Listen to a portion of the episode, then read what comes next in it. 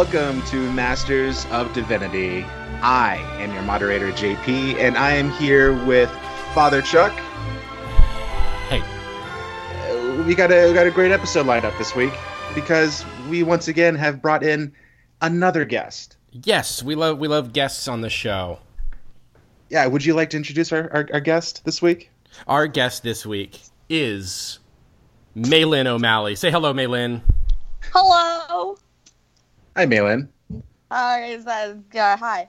this is our first time ever meeting, which is which is interesting because last time last time I met someone over our podcast was uh, Father Fun, All right. and and now he's a very Oh, good friend fun. of That sounds like a good time. he, oh, uh, he is. Chuck, how do you know Malin? Malin, how do you guys know each other? Father Charles Fa- Fafa is what I want to call him. And you can call me Fafa. Yes. Fafa. Yeah. That's Yeah. a new one. Yeah, Fafa Cha Cha. Cause um, so he used to be the priest of my church, but then he left because he hated us so much. and but we went, yeah, Untrue. Untrue. but yeah, I he let me dye his hair pink, so that was cool. I remember that. That was you. Yeah, was- it was, was me her. and my other Oh, friend was- Maddie. Yep. That was great. It was a I good love time. Yeah. The uh, uh, so for the listeners wondering what we're talking about here, um, Maylin, when I was when I was the uh, when I was the, the associate priest at, at, at our previous church and was working with their youth group, I had made a deal with the youth group that whoever brought the most visitors in a calendar year could decide what color my hair would be for the mission trip. And Maylin and Maddie t- uh, tied. And so they mutually agreed on pink, but Mei Lin was very, very insistent that I also dye my beard rainbow colored. I remember that. Heck yeah! I I vetoed that decision very quickly. But you have to admit, Maylin, I did go all the way with the pink hair. Yeah, yeah, you really did. You you bleached everything. Yeah. You're just you're such a good sport, Chuck. Hey, you know, it and it's really for people like Maylin. That's why I would do that. I wouldn't do it for anyone else. Oh my goodness. Thanks, Well, that's- Dad. Oh, That's you're great. welcome. But Maylin, um, so Maylin is um, also you are are are you a freshman or a sophomore this year? I am a freshman. She is a freshman at what school? Maryland Institute College of Art. All right, so you're up there in the great cold north Oh my god. I in the it mid is- Atlantic. It feels like the tundra up here because I'm from Florida and anything below 60 degrees is below freezing Oh temperature. gosh. Uh, yeah, I agree. I'm in Oklahoma, and it is also cold here. Not quite the tundra that Maryland is, I'm sure, but it, it's still pretty cold. Yeah. I have to wear boots, so I got my Uggs. Don't judge me for my Uggs. Hey man, Yeah. hey man, I wore I got I got judged for wearing Uggs in seminary. I I tucked my I tucked my uh, my pants into my Uggs. Oh, so we're we can That's be right. Ugg bros. That's right, bro. Well, uh, Maylin is is is our guest, but she's also filling in for uh, uh, Matt, who is still missing. That's right. We've we've we've put his picture on milk cartons, um, and oh gosh. um, and the kidnapper um, refuses to return our calls for the ransom. So Um, Oh my goodness. Can I can I share something funny? sure. Um, I actually spoke to Matt uh, a couple hours ago. Uh, he called me, and uh, he was actually um, thinking about showing up tonight. oh, sort of like a surprise because uh, because it was the end of the week, and I guess they were let, they were letting them go home early okay. uh, on that day on t- today. It's always nice when the Yeah. kidnappers let you go early.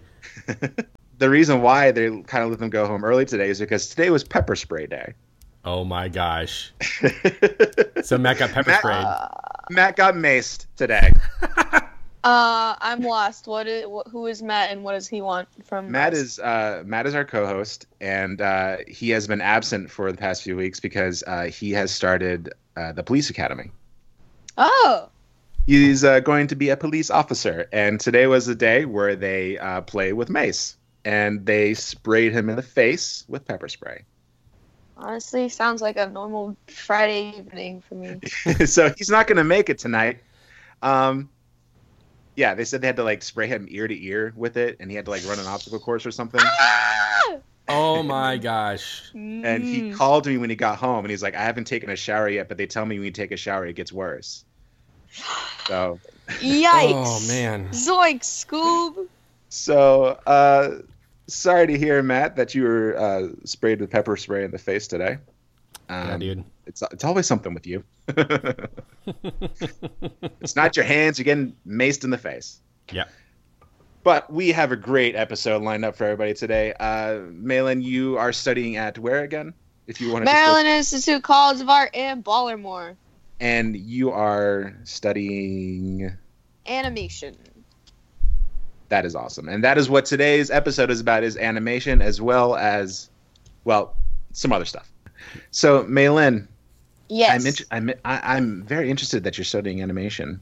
May I ask you, um, how did you what what drew you to animation? Ah. Ah, wow.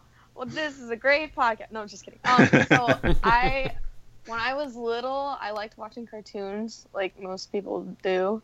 Uh-huh. But and my mom was like, "Cool," and then I got older, and I was still watching cartoons, and my mom was like, "You should try something for real," and I'm like, "No." So I, I it just it wasn't like a phase, and um, I went to an arts middle school and an arts high school, and um, in the classes they'd be like, you should draw more from real life or take up painting and try and like get away from this kind of cartoon stuff because it's childish, and I'm like, oh man, they really said that. um, yeah, kind, yeah.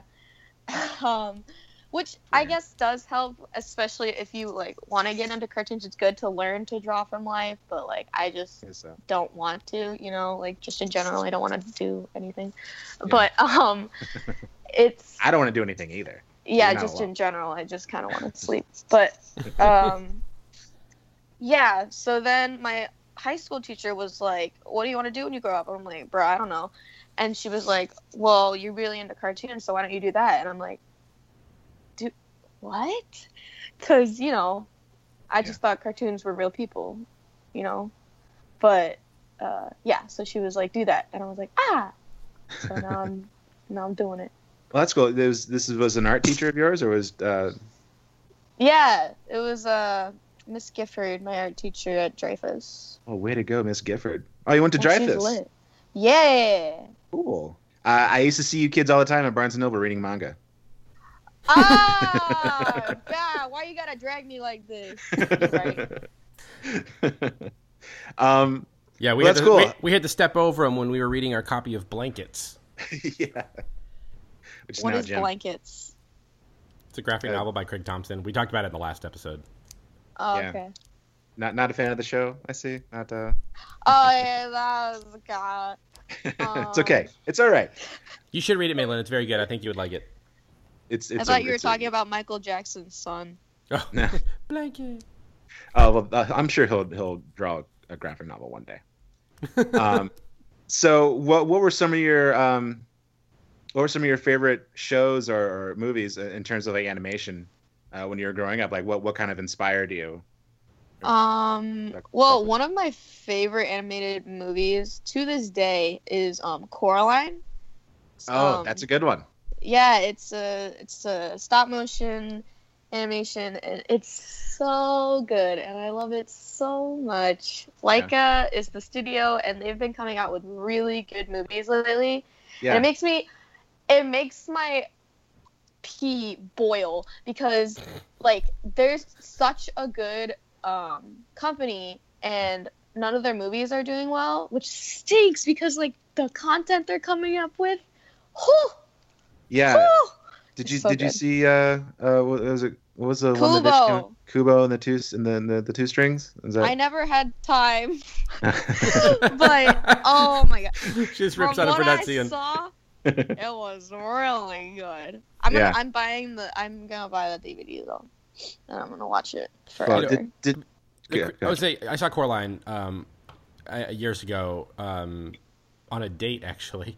Um, and Nice. That that I, that movie is pretty. I mean, it, it's creepy. It's a creepy movie. it is it is a creepy. movie. yeah. um, but very meticulous. And one thing that I, I just became fascinated by years later was all of the clothes in in it that the that the that the, that the puppets wear are like hand knit Yep. using using like um, sewing needles or or nails, like these teeny tiny microscopic knitting work that Right. was done for like all the socks and the gloves, stuff that you barely see in the movie. Um, It just amazes me that kind of detail going into something. Just that that will always fascinate me.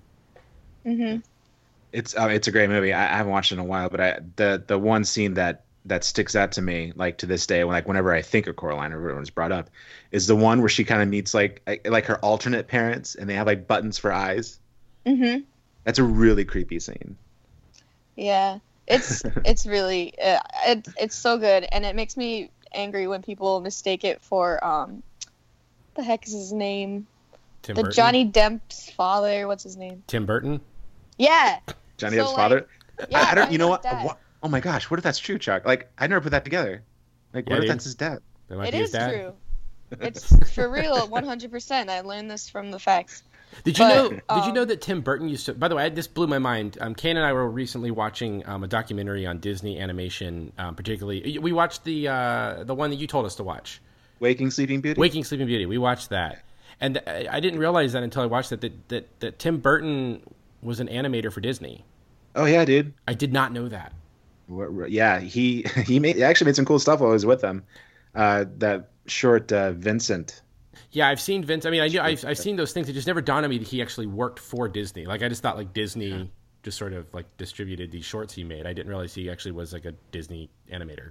Yeah, he hated it there. I'm sure. He hates animation in general. Doing it. yeah, that makes sense. The animator, the one of the the director animator for Coraline, Henry Selick, was actually um, a main animator on The Nightmare Before Christmas as well. Another movie I like. Uh, so um, Coraline, the big inspiration. Were there any, anything else you were growing up with? Um, any shows Um, or? Shows I liked Gravity Falls. That's pretty recent. Uh, there was a show called Foster's Home for Imaginary Friends Okay. and Powerpuff Girls. Both might have made by the same person, by the way. Yeah, I'm but- familiar with Powerpuff Girls. Oh down, yeah. down, down with the PPG. They lit. Actually, we've been watching a bunch of them here because my friend have my friend has Hulu, so we've been just binge watching the original, the original show Yeah. Um, because were the there any- reboot is terrible. yeah, were, were They there have a reboot? Hold on, I didn't know they have a reboot. Yeah, and it's so bad, and it makes me so mad because it's just it just does it's just it's just a terrible thing to exist, you know. Are the original people involved or? Well, Craig Craig McCracken, who's the original um, creator of the Powerpuff Girls, was asked to be on the team, but he is currently um, involved in a show on Disney, and his contract wouldn't let him go on the team. So of course it's terrible. It's it, there's so many animation errors. I'm pretty sure they don't pay their animators, and Really? it's just it's not good. It's not wholesome. I mean, that's Yeah. really a shame because I mean, the thing about when I think about Power, Powerpuff Girls, I remember JP and I. By the way, Maylin. Um, oftentimes, before or after we record these episodes, we'll get like caught up talking about like the golden age of Cartoon Network when we were kids. Uh, And- yes. And there was this um, there was this show on Cartoon Network when I was little called Cartoon Cartoon, which was a showcase of all this animation, and that's where Powerpuff Girls, like P- Johnny Bravo, Dexter's Lab, and Powerpuff Girls, all started as shorts on Cartoon Cartoon. And, Really? Yeah, and and I remember like around that time was when I was kind of getting into, um, I was kind of expressing an interest in anime because also I'm oddly into Japanese culture, which is a recurring Yeah, topic you're a on the show. weeaboo. See, see? So I was watching, you know, lots of speed. I was watching lots of Speed Racer and stuff. And so when I saw the previews for Powerpuff Girls, it was like, I was like, I want to watch that. And it was like every time that the episode of Cartoon Cartoon aired with the Powerpuff Girls happened to be like at a time when I like missed it. Like I would catch like the last second of it or something. And I was, it was like for like, a, like this white whale of mine. And I remember when I finally Oh got to watch it, I was like really impressed, and then I was really excited when they started the show. And I watched the show for a while when I was a Why kid. don't you just why don't you just DVR it, Oh. Chuck? Why didn't- JP, this was before DVRs. What? Yes. What? This was when we were No. in high school, man, middle What are you school. talking about, dude? I'm, Yo, I'm like 20. What the heck is a DVR? Are there other genres of, an- of animation that you were kind of growing up with that was sort of also kind of inspiring you? Um, you know, like Well, anime or anything like that. you just want me to say that I love anime. Okay, well, anime. It's not like I know it has like a bad rap, and of course Does it? there are. No. What? Well, okay, here it does have a bad rap because anime is kind of the um, usually kids when they start drawing they usually copy um, you know art that they see like online or on TV. Of course, I I had I did have an anime phase. I did draw kind of like anime-ish looking kids, and that's like kind of the the child style. But some people are actually really good at it here. So, but um, I feel like a lot of kids that are growing up these days uh, in, in animation and want to draw and stuff. I, I feel like they all kind of go through that to the anime phase. Like it's no, yeah, kind kind of a gateway 100%. drug. Yeah, that's like that's it's a great thing that happens. Is it because it's like easy? Like, like I mean, I guess there's kind of an aesthetically appealing thing about it because it's got like big eyes and like small mouth type thing, and I don't know, it's weird. Yeah. There are some animes that I have watched. There's an anime called Mob Psycho. Some of the scenes are like hand drawn, and they're like so good. Um, what's an One Punch Man? That's an anime, and um, that. I've heard really good things about that. flawless. Ah, I so it's so sm- it's like butter. It's so smooth and every like there's this one scene where um the antagonist is um like about to punch the protagonist who is who is really simply drawn. I think that's hilarious. It's really well animated, but the protagonist is literally like a circle with like like two dots for eyes. It's hilarious Really? but yeah and there's this one scene where he, it's like a slow motion punch and each frame is oh my god it's smoother than jazz so good I mean, I'm I, I'm like- I'm a, I'm kind of sold on this truck. I, Yeah, so yeah, I've looked it up. I I think it's streaming on Hulu. Um, I need to watch it. Um, so good just to give you, just since we're talking about animation, um, Father Chuck has uh, become a subscriber to Crunchyroll of course you have. anime streaming service. Um, but I only did so to watch, um, and I got my wife into it. Um, Usagi um, Usagi Drop, um, or the the manga was known as Bunny Drop. Um, but it's this very touching, like eleven episode uh, series about a thirty year old single man who adopts a six year old girl, Oh! and it and it deals with parenthood and what it means like the sacrifices one makes when being a parent and all of that and being that my wife and I are still relatively new parents it just it, it hits us right in the right in that special spot it's you know like I guess what, what the kids Feels? say in the in the feels That's what they say. The fields. in the feels oh my hits me right in the feels oh my goodness by the way it just I, I, it suddenly dawned on me. You know we've thrown some shade at millennials on this podcast and this is our first millennial um, guest honestly thank god you, you got to represent. You gotta throw all shade at me it's okay you gotta hold it down. You know, the last anime I saw, I'm not I'm not a huge fan of anime. Um, my cousins, who I'm very close to, they, they desperately try to get me into anime. They're huge anime fans. Since I was a child, they've been trying to get me into it. And the only one that really stuck with me is Akira, and I still kind of like it. I actually caught it. I actually caught it a few weeks ago, Chuck, on Yeah. uh, one of the channels, and it's I, I still think it's really good. Tetsuo I just really like the story, and I think that's what sticks out to most of me. Um, but the last anime I saw uh, this year was Kiki's Delivery Service. Ah! Ah! Studio Gib. I can never pronounce Ghibli right, so I call it Studio Jiggles. So, whew, Hayao Miyazaki is my father.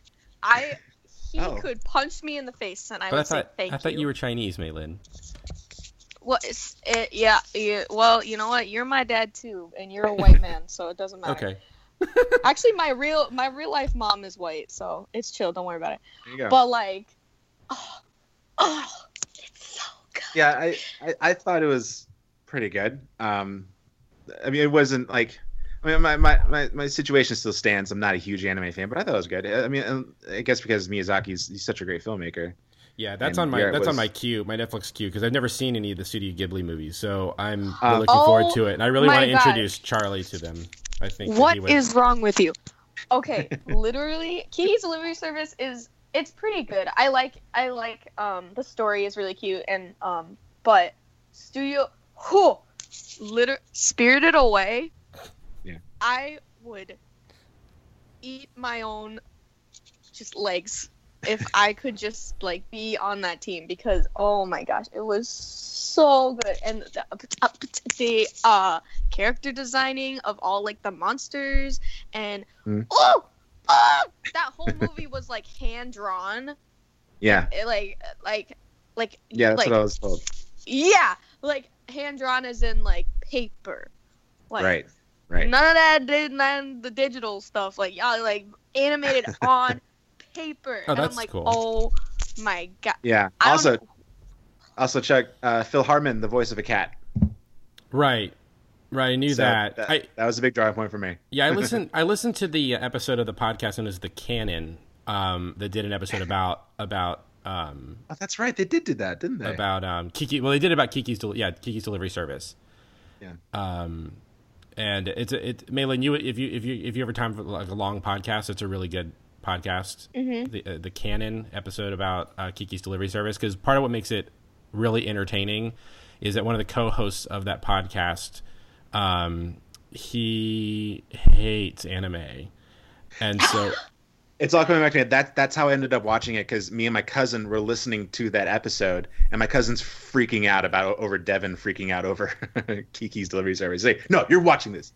So that's how I ended up watching it. Yeah, It's a good one. It was. I liked it, uh, and, I'm- and I'm actually I, I'm I'm I'm opening up a little bit, and I, I may check out more of Studio Ghibli stuff just because Miyaz- like I said, Miyazaki he seems to be a, a true master of his craft. he is not only a great animator but an incredible storyteller and Right. like none of his another thing that i love about his films is that none of his films like the protagonist um like there's usually like a, a girl and like a boy but there's no like kind of romantic thing between them it's kind of like a really strong friendship bond which is Right. really cool compared to like most other movies which it's like boy meets girl gonna marry and have a, everything Yeah, I, I totally agree. That's why I liked. Uh, that's one of the aspects I like so much about uh, the Force Awakens is that uh, they were able to just be friends and not, you know, force Right. relationship. Mhm. even though, even though Finn tries. that's true. I mean, you know, you know, it's his first time, you know, uh, out of the Navy, and for a split second, he has he has a, he has a moment of weakness. He gets back to it. It's fine. Um, is there anything that's like that you kind of particularly uh, pay close attention to today in terms of like shows like you think people should be watching, or stuff that you really follow Um, kind of closely and you know animated stuff? Uh, I know we talk about Studio Ghibli and stuff. You probably follow that.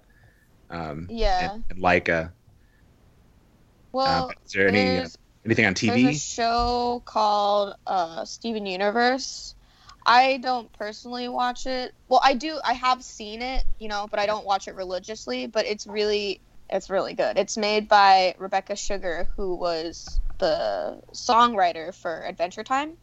Okay. and um, you get attached to the characters and it's very um, inclusive because it's kind of implied lgbtq Really? be um, yeah there's these like gems pearl amethyst and garnet and they're like three moms and then like a single dad and then steven which is like the little kid. He's like a half gem half human and they have to like fight off these alien things i don't know. It's it's cool.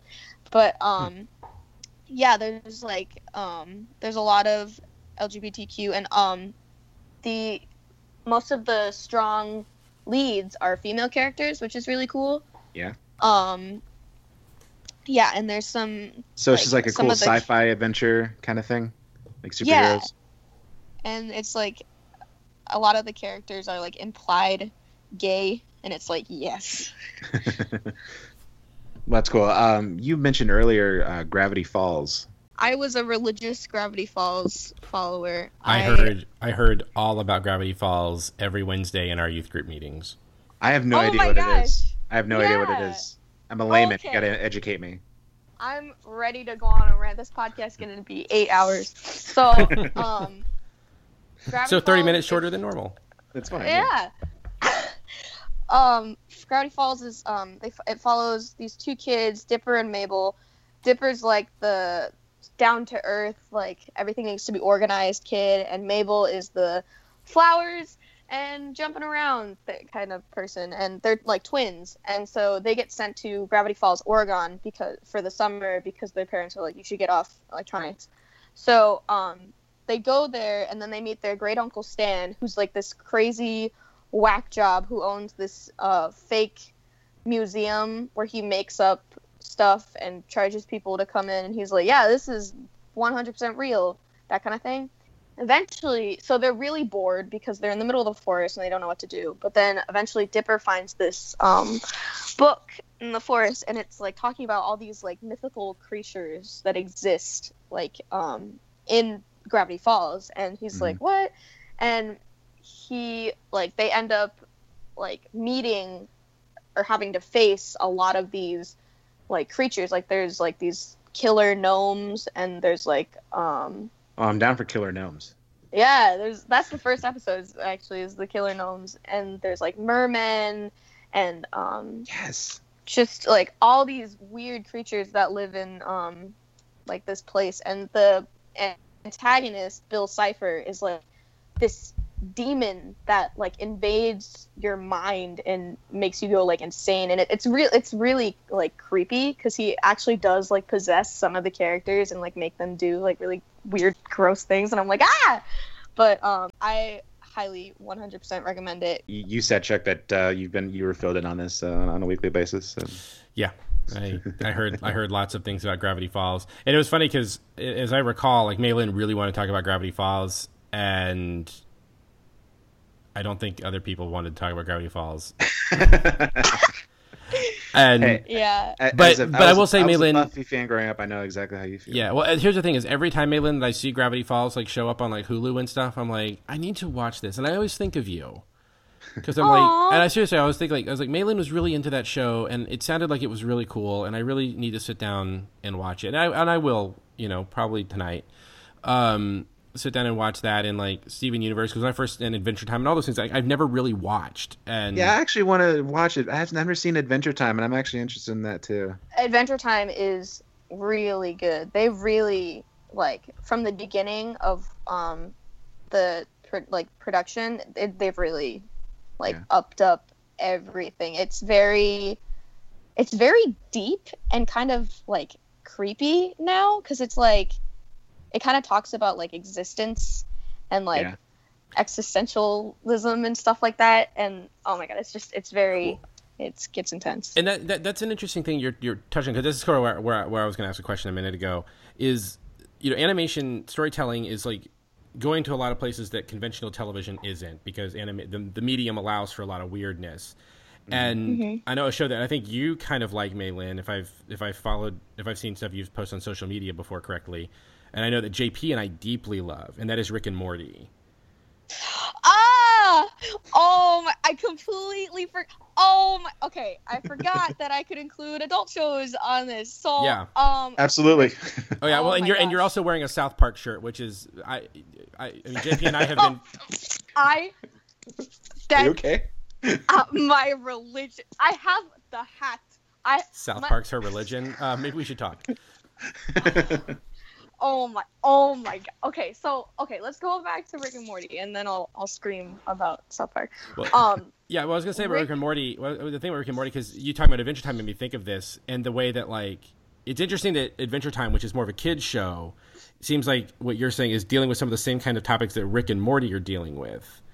And I mean, I, and I think we've talked about this before in the podcast, JP. I mean, the thing that strikes me about Rick and Morty when I watch it, and I've been re, I, re, I was re, rewatching a bit of the first season last night, in fact, is to the point where I can't watch Rick Potion number nine after the one time you watch because that episode wrecked me. wait, which one was that one? That's the one with the alternate universe where the um where the, they all turn into Cronenbergs oh gosh, the Cronenbergs. oh, and okay, Rick and yeah. Morty abandon their universe for an alternate universe. Yeah. Like there's something about the fact that they are living in a different universe. Like, and I, I- I'm a big Star Trek fan, and you know that happens on Star Trek sometimes, and, it, and it, it's, it's pretty heavy. But like the way Rick and Morty presents it, it was really. I mean, I remember you warned me, JP, before watching it. You're like, this thing will wreck you, and it really. it's heavy. And the thing about that Yeah. show that Mhm. blows my mind is how I will laugh, like, just laugh my ass off at this show, hmm and the next minute just be like really like ponderous or Yeah. like, or even somewhat sad. And it's amazing the way it can blend those emotions, but deal with these really big existential questions about identity and reality and Yeah. and, And you know that's you know health, I'm, all of that. we've talked so much about how I'm a huge fan of Dan Harmon and I listen to Harmontown. I love Community. That that's that all comes that that is all like his Dan Harmon's thing. Right. Like he's just in a, a very emotionally vulnerable and honest person. Um, and it's like he just like he just just and, and he's not exactly the the creator of the show. It's it's uh um oh I'm blanking. Roy, Justin Roiland, but they're still kind of the same. Like Justin Roiland is just as you know emotionally honest and vulnerable as, as Dan Harmon is, which is I think why they work so well together. But they just like let the let the floodgates go right. and it's like they just it's all, all it's all in their art you know Yeah. um so yeah it's oh gosh it's such a great show and i can't wait for it to come back So, Malin, sing uh, your praises. I want to hear you sing your praise about Rick and Morty. I I was kind of against watching it because I don't know. I personally wasn't drawn to the style, and it kind of like from what I saw from it, it was kind of like even though I'm really into the fart jokes, it was just kind of it's it felt Seth MacFarlane and I was like, oh gosh. yeah But like Yeah. I like after watching especially that that the Rick Potion one, like after I think that um that episode is when people started to realize like, oh my gosh, this is this actually gets really deep. Yeah. I binge watched the whole thing. I think it was during final exams, but I couldn't I couldn't stop and it was it's just it's so sad because it's like the like everyone probably knows a Rick like in their Yeah. own personal lives. Oh yeah. And um you could even be a Rick and um mm, yeah. you know like because when you first when i first met rick and i'm like oh god it's this drunk guy. It's me. Just kidding. But um like and then you kind of like the i think the the there's like one episode where bird person is like when he says wubba lubba dub dub it means Yeah. i'm in great pain. Help me. Yeah. Which is And dan it's harmon like- by the way. Yeah yeah and I That was season like, one finale.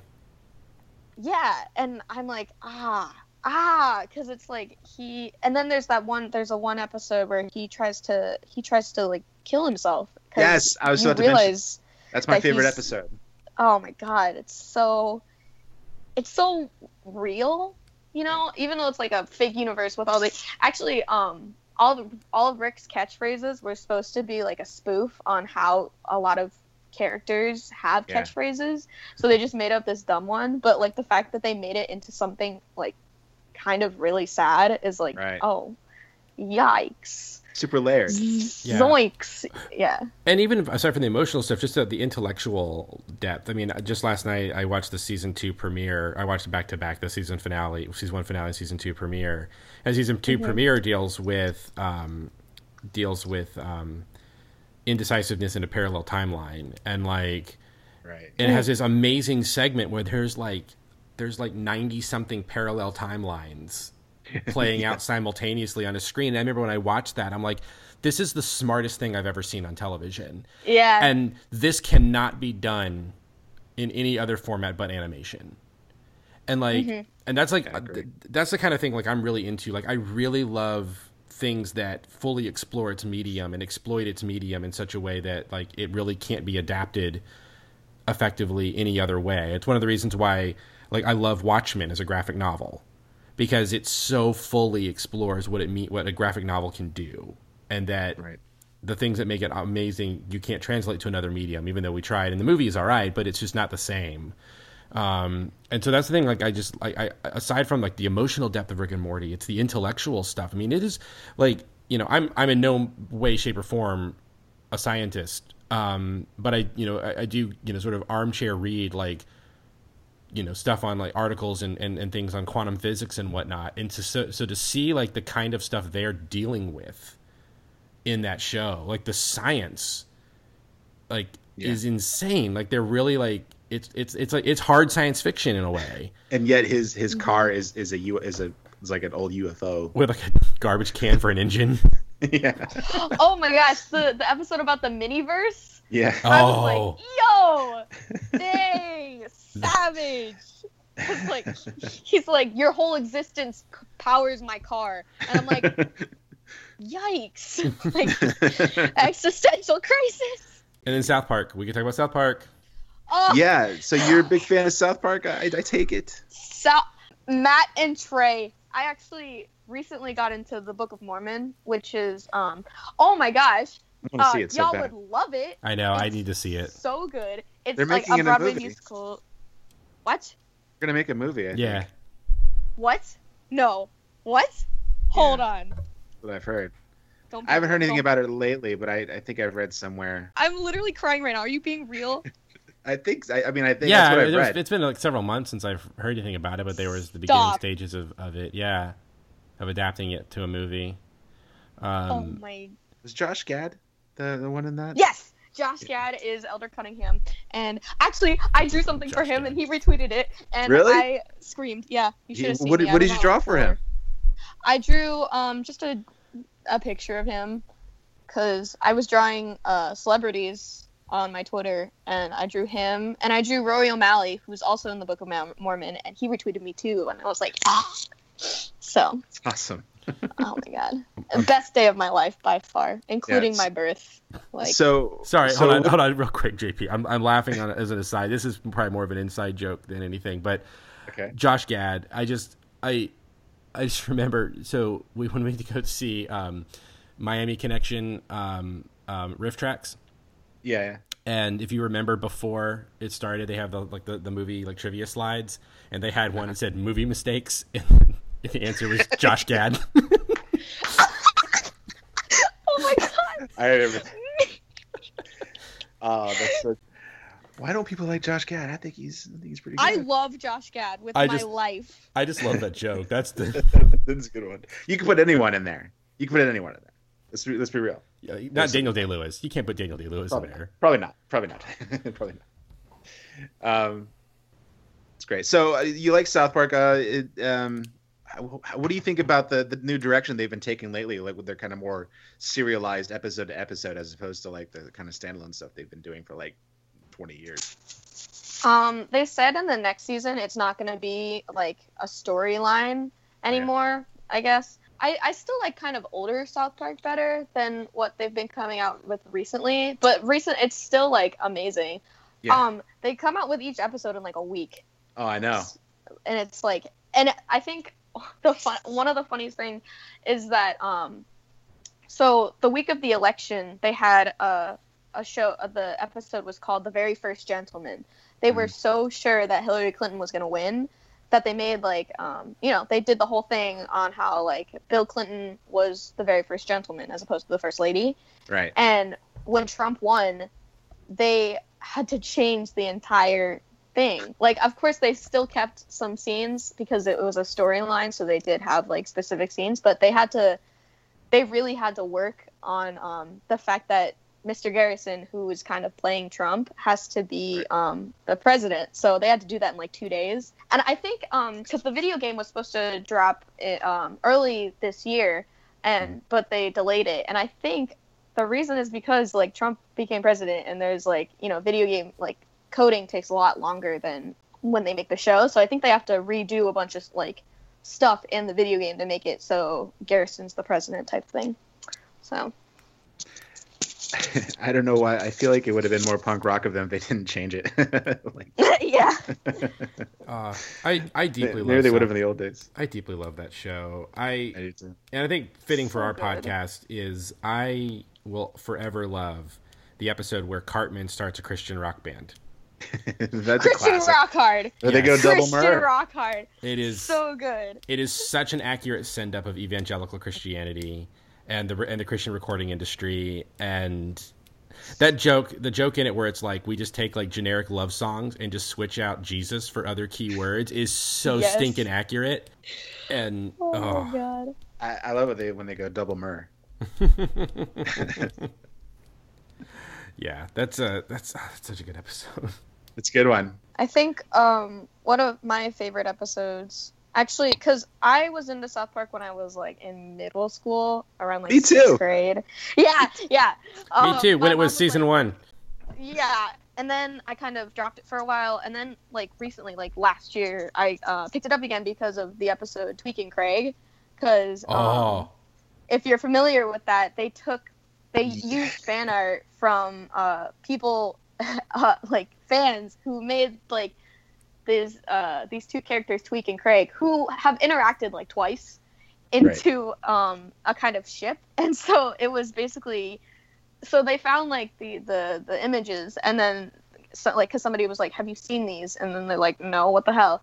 So um, they made an episode based on their own reactions. So like how each uh, character would react. They're like, "What?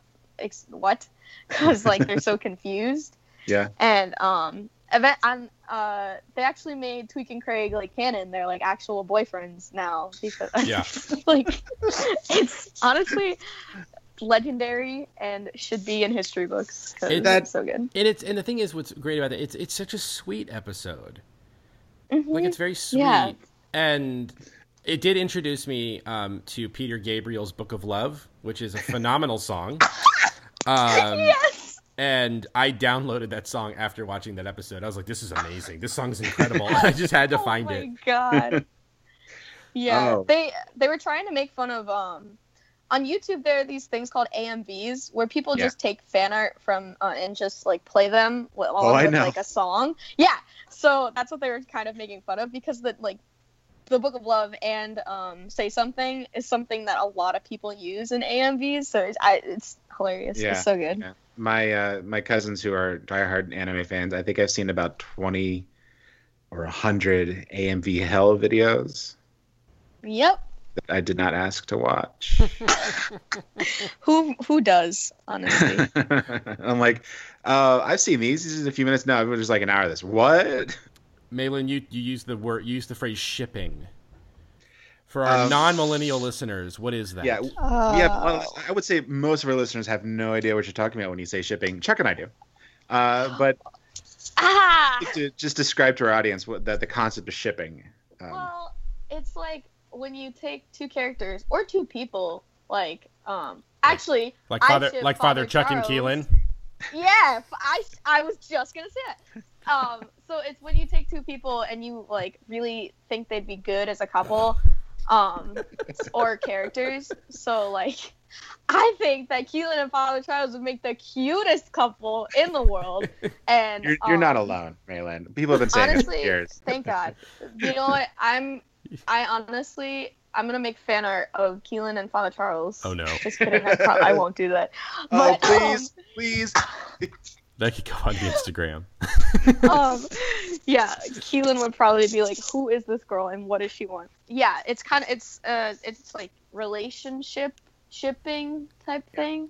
So like, wasn't there like Brad and Angelina, like Brangelina or something? Yeah, yeah. Yeah, the portmanteau of that. Yeah. Yeah, I don't. Yeah, Now, So- does it does it have its roots? I mean, it kind of has its roots in slash fiction, right? It's Why- it's, it's a much more innocent version of slash fiction, though, why you gotta do this to me? because it's funny. Um, You know, it's funny. Actually, I, I'm I'm a little bit aware of that because when this is kind of around when we were in high school, Chuck. Because when I was I was a big fan of Buffy, and there was uh, there was Buffy slash fiction, and there was there was definitely Buffy shipping. There was Bangel, which is when people shipped Buffy and Angel, and Spuffy, which was when people s- shipping Spike and Buffy. So I'm I'm a little familiar with this. I, I was for the round during the, the proto days, the uh, Yeah. uh, the pre punk days. well, the original the original slash fiction concept comes from the original Star Trek television show. oh, okay. um, where people where there were there was a whole underground fan thing among about putting Spock and Kirk together. It's like the further back you go, the weirder it gets. Yeah, it all kind of starts. with- Honestly, it kind of all starts with Star Trek. Uh, slash fiction starts with Star Trek. The Mary Sue starts with Star Trek. It's very all, fan fiction starts with Star Is there- Trek. Is there like a quantum quantum leap slash? I'm sure there is, JP. Look, we won't even get into Rule 34. Okay, you need to stop with this. I'm ready to leave. so, but so shipping is just like, oh, you want these two characters to be together, like, Mhm. right? Yeah. Yeah.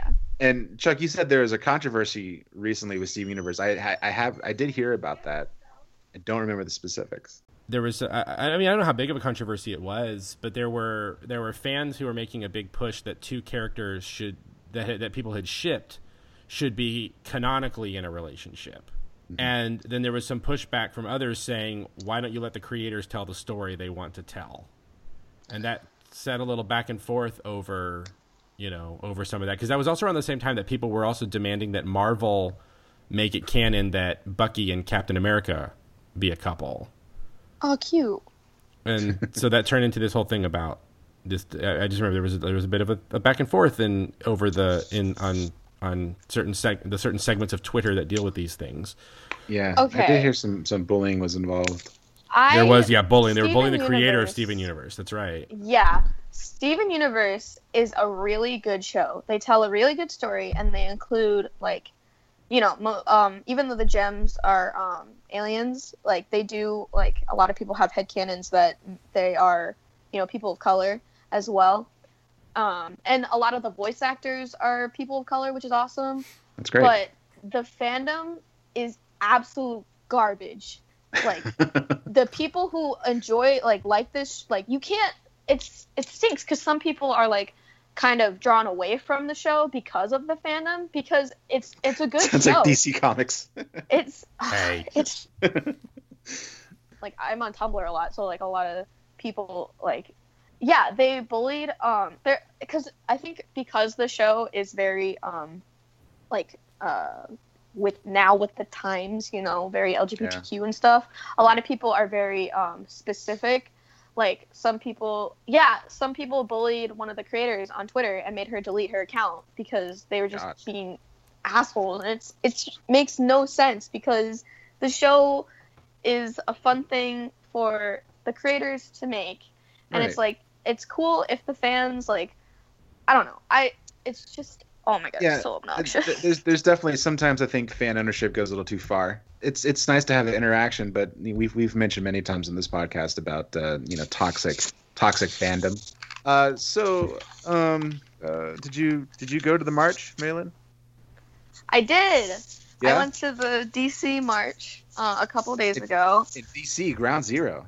Yeah, we waited like three hours to get on the train to go to this march. And we That's waited ins- it was very kind of unorganized. Well not unorganized. I i think just the reason yeah it was re- like so many more people like arrived than um and we were standing around for like hours in the same space and like um but i i thought it was it was pretty cool to see um so many people come out for um this reason and so many marches around the world of yeah. um, people just supporting like women and um, you know i i kind of wish there was more um, intersectionalism like with yeah. feminism i didn't see many um, like trans things about it there's like a controversy between like uh, the pussy hats thing and like a lot of things were about vaginas but um, trans women you know don't have vaginas and right. not everyone who has a vagina is a woman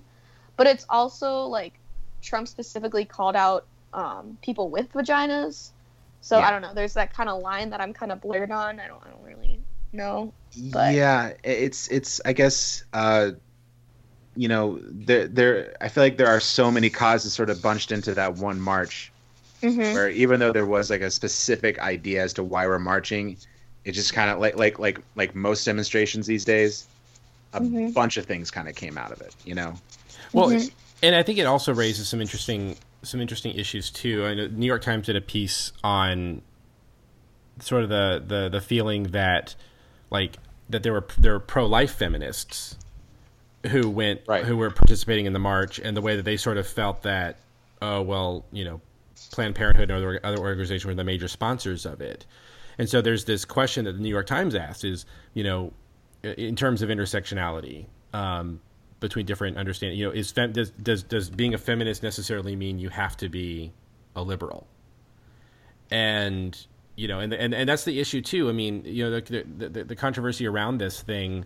You know, people saying that this was this left leaning, you know, pu- you know, thing, and it's like, well, no, this is for women's issues. Women's issues shouldn't be a partisan issue. Mhm. Precisely, just like civil rights. Yeah, Yeah. Or the environment. Martin Luther King said, "Yeah, Martin Luther King said that, that uh, you know their movement was was above bipartisan politics, and that they were, um, I mean, I don't know quotes, but he did mention like how they were serving a higher kingdom right? in their protesting. Right. And so I think like, you know, I think Malin, you're right in the fact that there there needed to be more more stuff around, you know, uh, you know, trans issues, LGBTQ issues, things like that in it. And- but I think this this massive movement was a very important start for raising so, these too. things. And like you said, JP, I mean, there are these multiple threads funneling into it.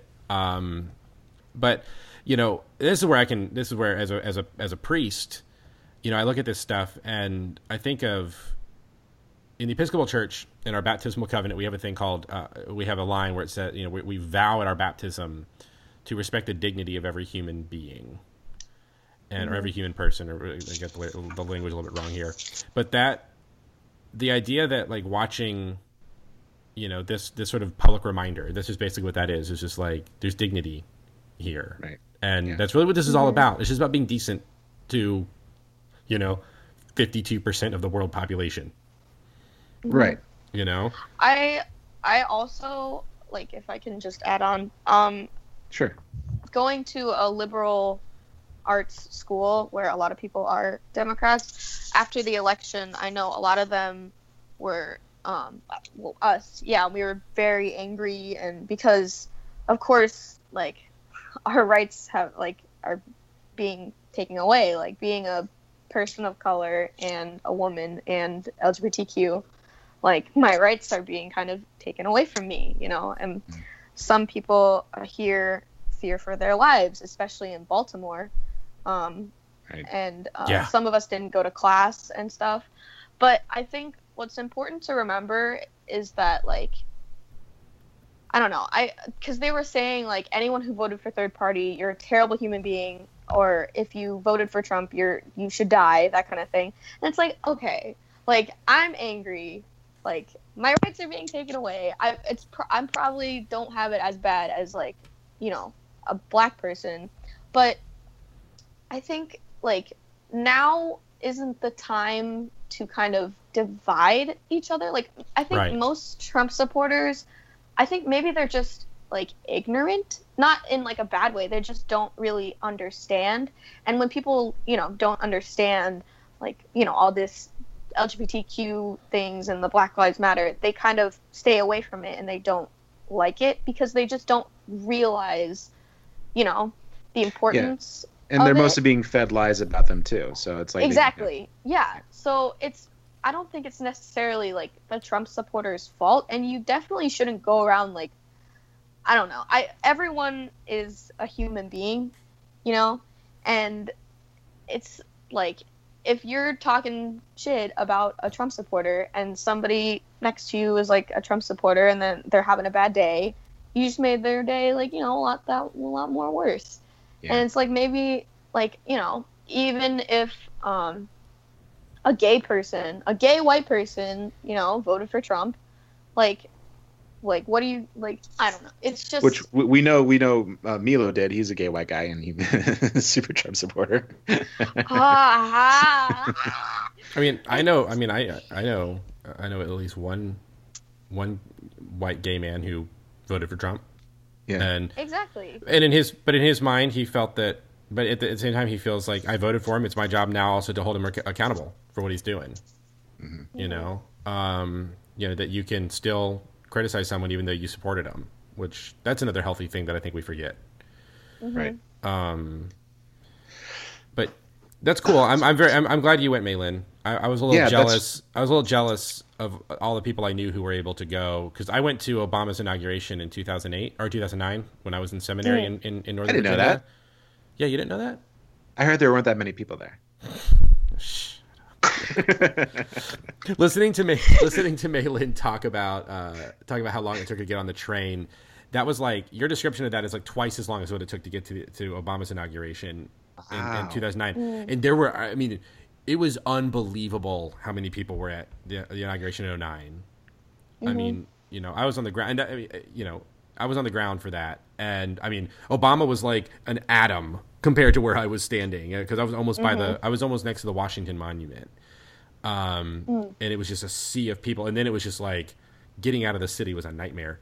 So it so crowded like th- like Yeah. they you know all the streets like we couldn't march there were so many people so because the organizers uh said that we weren't going to march because there were so many people and we were like uh no screw that so Yeah. we started like marching on our own people just started directing and it was it was i don't know it was really good like teamwork between humanity Yeah. you know cool That's it's so crazy. I mean, I've I've seen I've seen the pictures um, of all the crowds in different cities and stuff, especially in Washington D.C. And I've heard Mhm. like newscasters and and and, and uh, camera people and stuff said like there there is no photo, like tons of photos have been taken, but there is no photo that that completely captures how big these crowds are hmm because people have to use like people have had to use like maps and stuff um, just to kind of illustrate how big they are. So so the experience overall was was, was very positive then, right? Yeah, it was it was positive and it was cool to see, you know, all these uh, people come out to support like, you know, the rights of women. I wish there were more people of color, but I did hear some people who were like, um, why are we saying Black Lives Matter this is a women's march? And I'm like, okay, but Mm. like Yeah. Yeah. And I don't know. I just Black lives includes black women's lives. So Exactly. Yeah, I think a lot of people forget that. And there were some white women who were holding up signs from like this one song that Beyonce came out with that was targeted specifically for black women. And Mhm. I don't know, it would just kind of rubbed me the wrong way. It's just like, I don't know. I think a lot of uh, feminism is based around like white feminism. And Right. it's, I don't know, it just, it just kind of frustrates me a little bit. But yeah. Yeah, But I- I- overall, I it was imagine. lit. Yeah. That's good. you were talking about you know alluding to being a little more positive in in Mhm. this stuff you know that it's not you know rather than tear each other down rather than criticize one another that we should try to be doing things that are more you, you know that we're together in and i don't know just uh, in thinking about all the stuff we've talked about you know and sort of the lead up to this conversation we were talking about the way that there's been different kinds of representation in animation that animation is paving really amazing ground that you don't see in you know traditional live action television or even movies you know i mean geez, Mhm. movies movies have gotten you know there's been such a uh, there's been so much conver- uh, co- conversation past year especially in the lack of diversity in you know like the oscars and things like that. Um but like so so animation is is doing some is doing some really important work that we're not seeing in other places. And it just i don't know and, and just in the current climate of things and, and just sort of you know as a christian i'm more interested especially as a christian priest i'm much more interested in building up than tearing down. And just a thought that's occurred to me just the past couple days even you know, um, is the idea that that perhaps one of the most rebellious things that we can do is make beautiful things. That Right.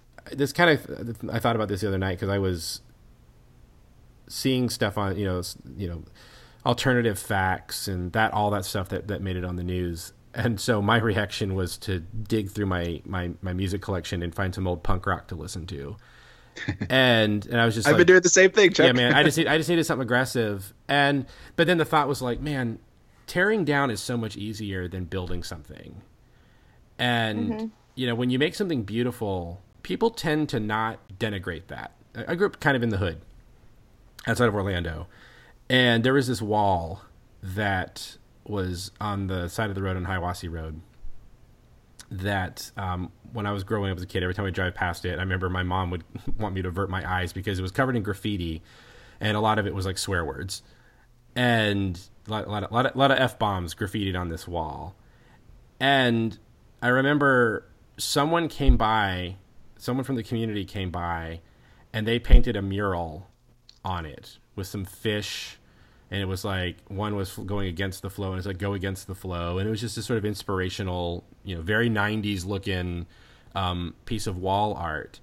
And i remember just being struck that no one graffitied on it after that. Like you know i think maybe one person did and then they fixed it and it was like there was like sort of a community outcry about it. But nobody graffitied on it after that. And i just uh, you know that that sense of building something that has beauty to it, it lasts, it makes a testament, it speaks, and it's less likely for you know people will rally around someone who desecrates something beautiful.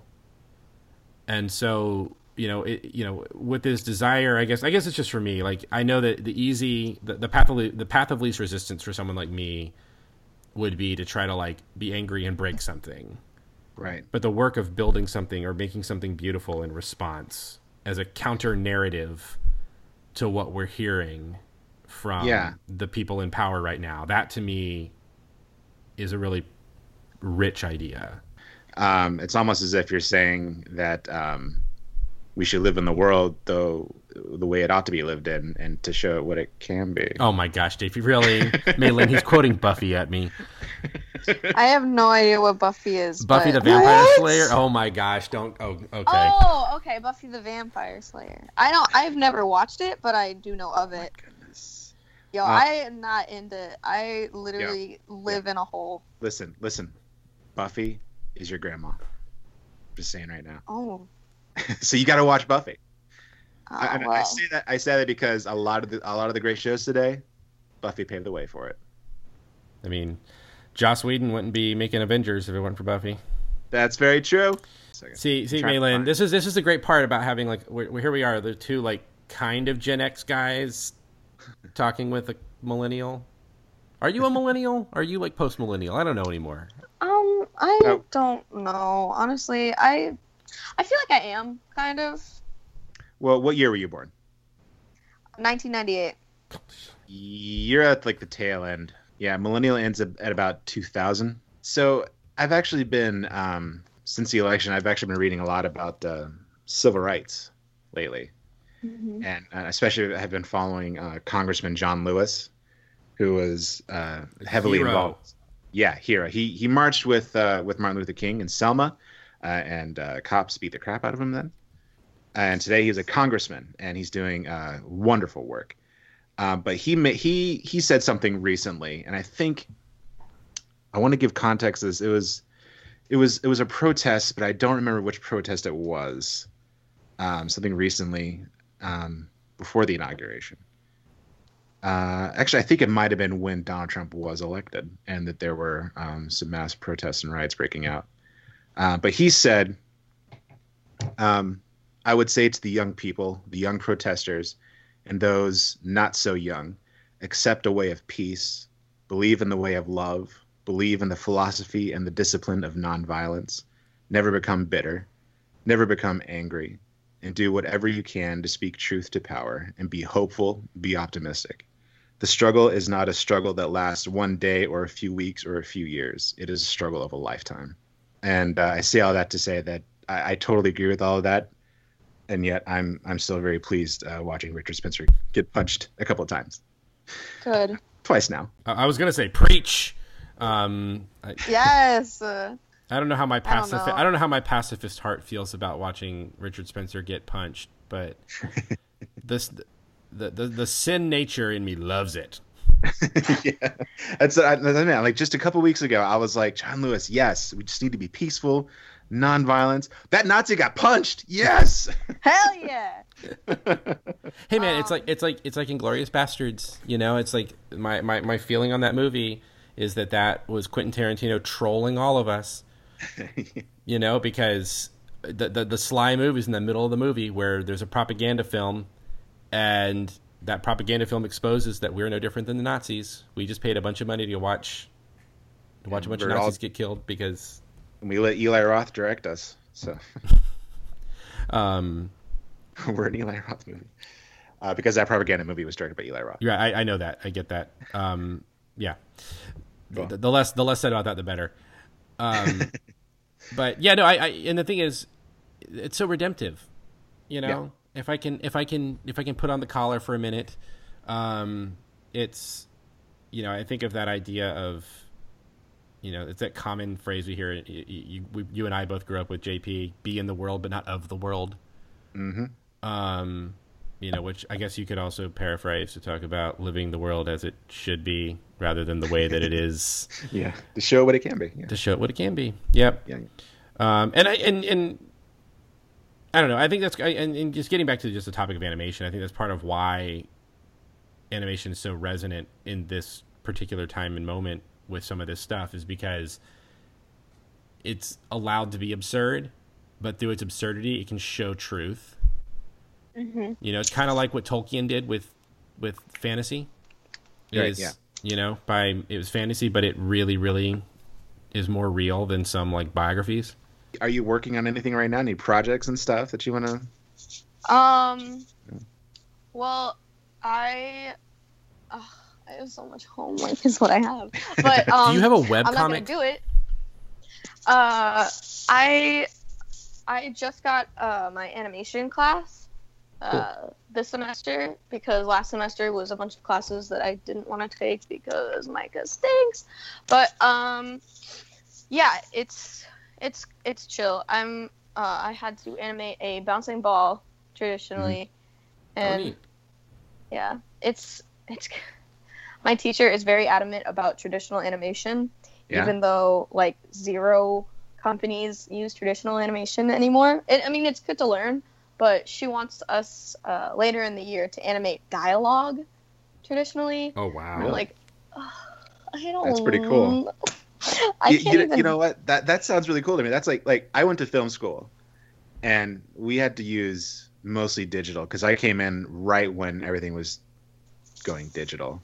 Mhm. And if we ever got our hands on a film camera, that was like a a big pain, but also like woo, shooting on film, like actual film. So I yeah, I, I get the frustration, but also I think that's cool, like t- to do it traditionally. At least you could say you've done it before and you have experience.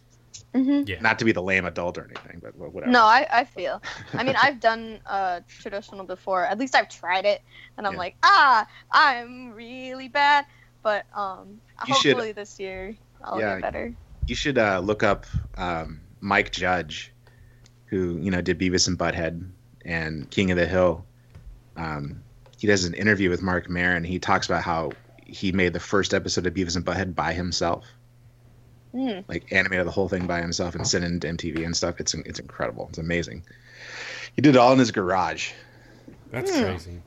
Yeah. The first episode of, or the pilot of South Park. Well, actually, no. Uh, they started with uh, uh, a short in college uh, called, I think it was Jesus versus Frosty. It- Jesus versus yeah. Santa.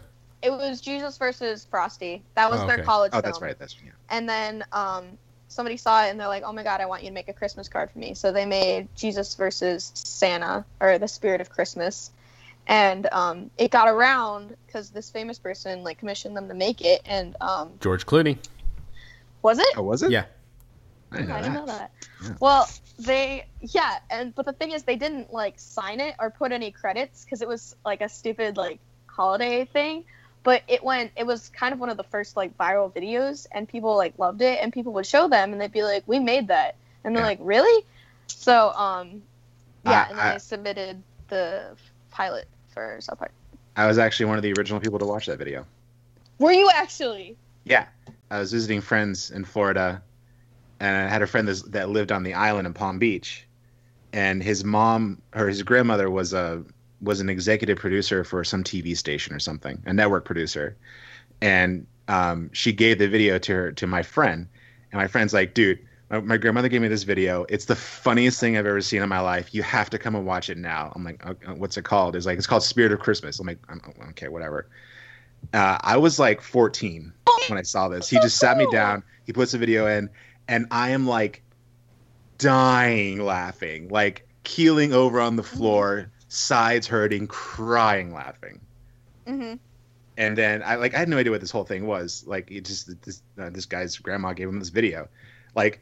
But that fall, that was in the summer. The following fall, my mom approaches me and says, "There's going to be a cartoon called South Park. You're not allowed to watch it." I'm like, "Oh, "Okay." So immediately.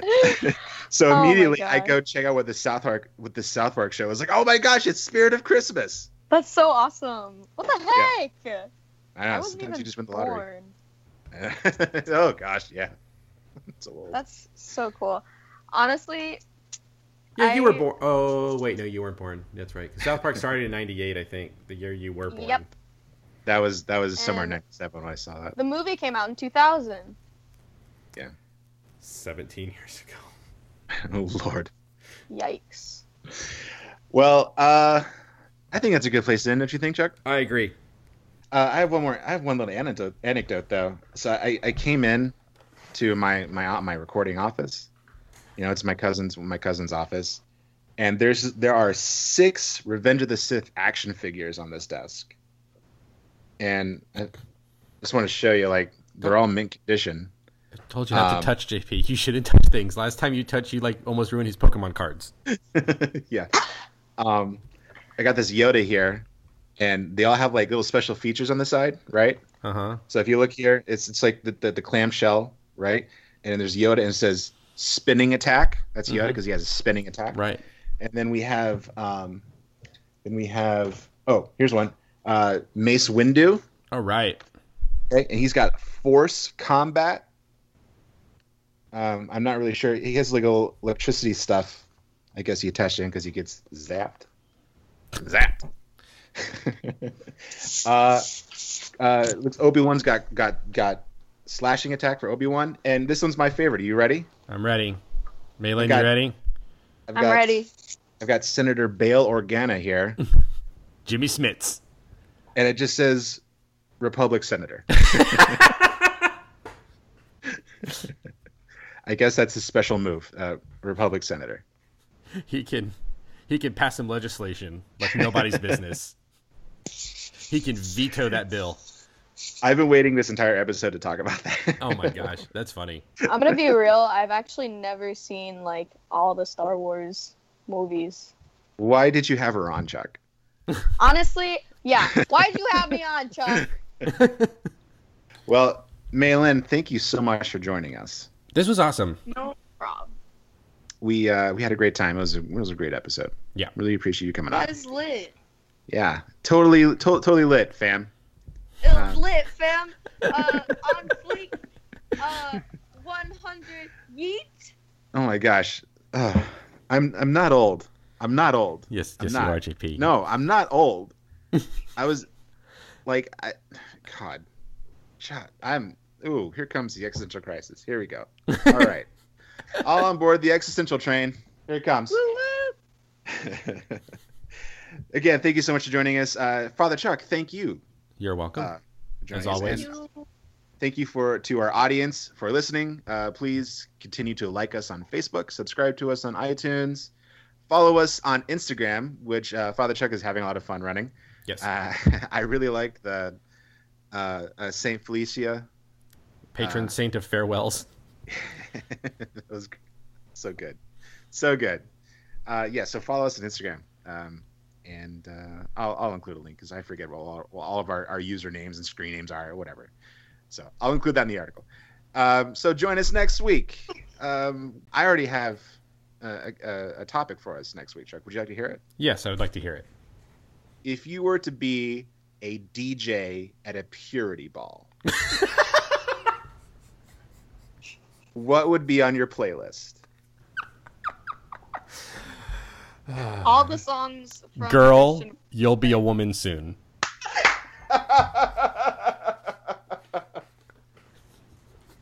oh yes, yes. Unfollowed. Fafa. You heard it from Fafa. but think about it. we'll come back next week and talk about it. Thank you so much for joining us. Have a wonderful week and good journey. Good journey. Lay it, lay it down. Let me see your hand. Show me what you got. You're always talking, but you're not playing. It doesn't match your face. Gotta find my way away from this place. Can you take me now? I, I want it, I want it real. Are you afraid of Are you afraid of me now?